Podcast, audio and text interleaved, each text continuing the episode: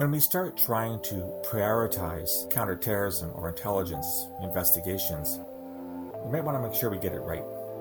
Hi, this is Phil Gurski, President and CEO of Borealis Threat and Risk Consulting in Russell, Canada.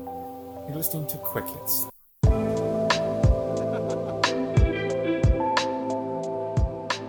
This is a podcast I've been thinking an awful lot about for the past couple of weeks and have, uh, reluct- have been reluctant to record it because I wanted to make sure I had my thoughts in order before I did so. I'm under no illusion that uh, what I'm about to say is going to uh, upset some people. It's going to make some people angry, but I feel the time has come to weigh in on a subject that has been worrying me of late, and I think it needs to be addressed, and has to be addressed now.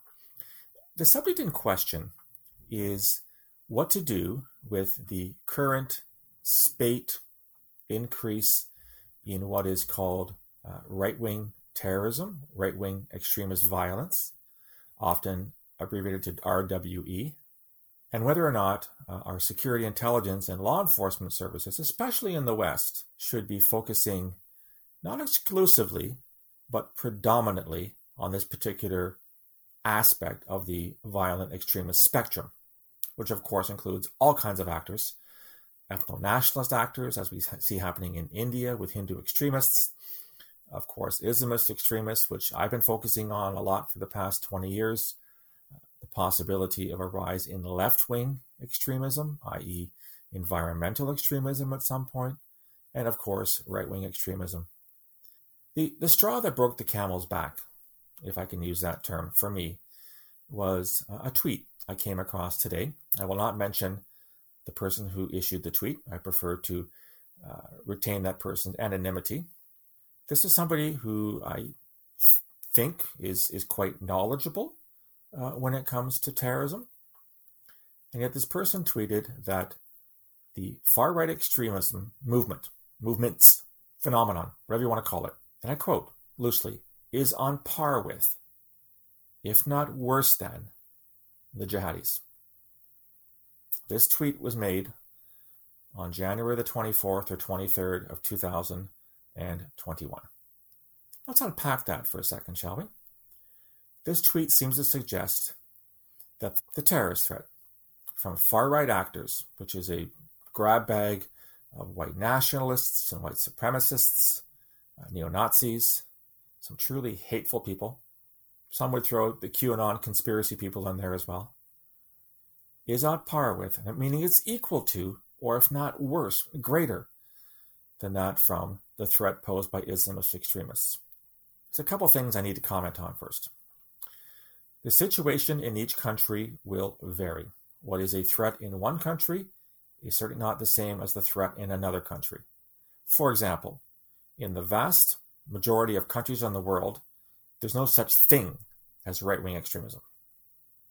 It's a Western phenomenon. If you look at what's happening in Afghanistan or Nigeria or Somalia or Pakistan or Iraq or Syria or Yemen or the Sahel or Southeast Asia, there's no such thing as right wing extremism. And if you follow me on Twitter, you'll you'll know that I tweet quite often about attacks that are carried out by certain actors, none of whom are right wing extremists. It simply is a non entity for three quarters, four fifths of the world's population. In other parts of the world, such as United States, such as United Kingdom, Germany, maybe to some extent, my, my own country of Canada, there is a right wing extremism threat. Absolutely. And we have seen attacks by right wing extremists, i.e., terrorist groups, Think of what happened on the Capitol on January the 6th. There were some terrorist actors, albeit not everyone was a terrorist actor, but there certainly were some there. So that could be classified in part as a terrorist attack. The January 2017 siege at a mosque in Quebec City, in which six mosquegoers were killed by a right wing extremist, was an act of terrorism, even if the perpetrator, Alexandre Bissonnette, was not charged with terrorism. He was charged with first degree murder and convicted thereon. But to say that right wing extremism is on a par or greater than the threat posed by jihadis simply fl- flies in the face of data. You can have your own theories and your own speculation, you can't have your own data.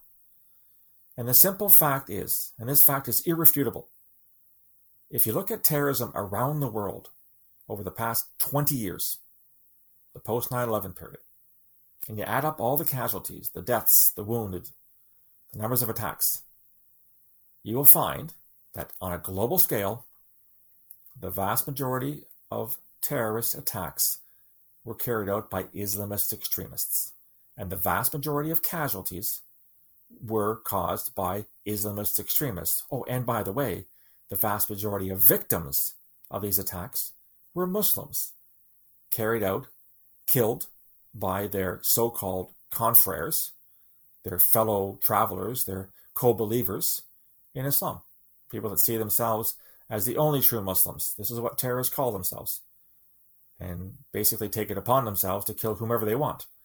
The vast majority of their victims in Afghanistan, in Pakistan, in, in Syria, in, in Iraq, uh, in Egypt, in Somalia, in Nigeria, in the Sahel, the list goes on and on and on and on and on. The vast majority of those victims are Muslim. So, how is it that the right wing, which again is definitely a threat, more so in some countries than in others, a handful of countries, how is it that anyone can say these guys kill and maim on the same scale as Islamist extremists? The latest global terrorism index 2020 uh, for 2020, so looked at 2019, some 14,000 deaths. 13,900 plus of those deaths were caused by Islamist extremists. And the rest were carried out by a handful of actors, including 50 people killed in a mosque in, or two mosques rather, in New Zealand in Christchurch. Yes, carried out by right wing extremists. But the numbers don't lie. The numbers are there. The question that I've been trying to answer is why? Why, why is this movement afoot now? Why are people saying these things? Why are they underestimating or poo pooing or setting aside the attack from Islamist extremists and parading, blowing their horns, and underscoring the threat from right wing extremism? Well, part of it is what happened on January the 6th on, on Capitol Hill, uh, which was a, an, an attack, a riot, an insurrection, a coup, a terrorist event, call it what you will, that was seen live around the world. A truly remarkable day in American history. Part of that has led to a bandwagon effect I've, I've spoken of before. People jumping on the bandwagon, talking about all things right wing extremism. And yet, if they turn their attention away from Washington, D.C., away from the United States, they'll see that on any given day, in the rest of the world, there are orders of magnitude more people killed by Islamist terrorists than there are by the far right. Those are simple facts. What might be another reason? And here I'm going to be uh, very speculative. This is why I've, I have hesitated to say these things because I know it's going to rankle some people. I'm going to suggest very hesitantly that part of this movement to emphasize far right extremism over Islamist extremism, in spite of the facts and, fa- flies in the face of facts, may have something, and I stress may. I'm trying to be very wishy washy here, and I apologize may have something to do with woke culture. You know, I know what, what term I'm referring to. This is a, a philosophy, a worldview that's taken over much of the West in the past couple months and years. There's been a backlash against anyone who talks about Islamist terrorism. People who do so are called Islamophobic. They're called anti Muslim. They're called racist. They're called biased. And yet, no one seems to want to pay attention to the facts I already mentioned that A, they are Islamist extremists are behind the vast majority of attacks, and the vast majority of uh, victims are Muslims. So we have Muslims killing Muslims. No one seems to want to recognize that right now. I'm seeing op ed pieces, I'm seeing editorials, I'm seeing coverage in major Canadian and American papers that seems to be weighed heavily on the side of covering right wing extremism to the detriment of cover, covering Islamist extremism. In other words, the vast majority of victims and attacks are being ignored to cover a much smaller set of facts. And this is not to dismiss the, the threat from the far right. It is there, it is real. It's been there for 150 years. It's not going away. But to simply say that in 2021, the threat from right wing extremism is on par with, if not greater, than that of jihadis is, is simply impossible to accept. under any circumstance where you look at what's actually happening on the ground around the world. One last thing, and this is even more speculative in nature. I, I'm thinking, I'm probably pretty sure, that uh, some people in my former organizations, the Canadian Security Intelligence Service, or CSIS, and our sister service, our partner service, the RCMP, the Royal Canadian Mounted Police, are doing investigations more so on the far right, and kudos to them for doing that. As I mentioned on many occasions, when I worked in the security service up to 2015, we were not looking at the far right to the same extent we're looking at jihadis, and for good reason. And I've, I don't want to go over those reasons again. My fear, my worry, and I have nothing to back this up, I'm just throwing it out there, is that given the atmosphere right now, especially with the current Canadian Liberal government, if there's some kind of subtle or less than subtle message being passed on that the security services should up resources, put them on the far right, take them away from Islamist extremism. I sure as hell hope that's not happening. And I sure as hell hope it's not happening to support this, this so called woke culture. Again, I have nothing to support this, this contention. I, I wish I did. I sincerely hope I'm wrong. I probably am wrong. I just wanted to throw it out there as a possibility. The bottom line is, is that as of 2021, there are multiple terrorist threats around the world, and we have to face all of them to the best of our ability with the resources that we have. Making up facts and taking resources away from things for not very good reasons is a shitty way of doing counterterrorism. And if we keep along this path, it's going to end up badly with more attacks and more people killed, more people wounded, and more families grieving.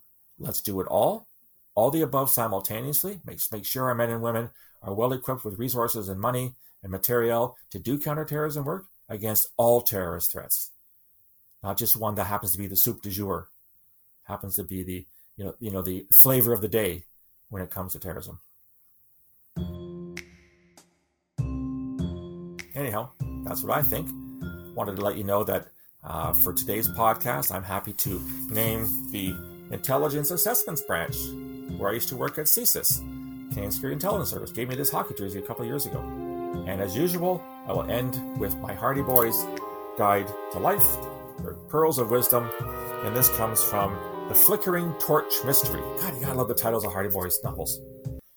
An unexpected question can often trick, trick a suspect into revealing too much information when I read that today, I immediately thought of uh, Black Widow from the Marvel series, who uh, was tricking a Russian that she was interrogating into into giving more information than he wanted to. Speaking of which, if you want to find out more about Marvel and terrorism, stay tuned. Anyhow, that's what I think. What do you think? Is the focus on right wing extremism justified to the detriment of looking at other forms of terrorism? Is this part of woke culture? Do you have any experience in there on? I'd love to hear from you. You can reach me on Gmail, borealisrescue@gmail.com or on Twitter at borealissaves. You can find me on LinkedIn and on Facebook.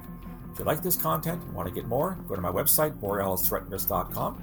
All the materials there. If you want to subscribe, hit the subscribe button. Give me your email address, and you will get early access to information as well as unique information, including the Marvel series, where I look at Marvel movie, movies uh, and how they treat terrorism and national security as seen through the eyes of a 30 year intelligence veteran.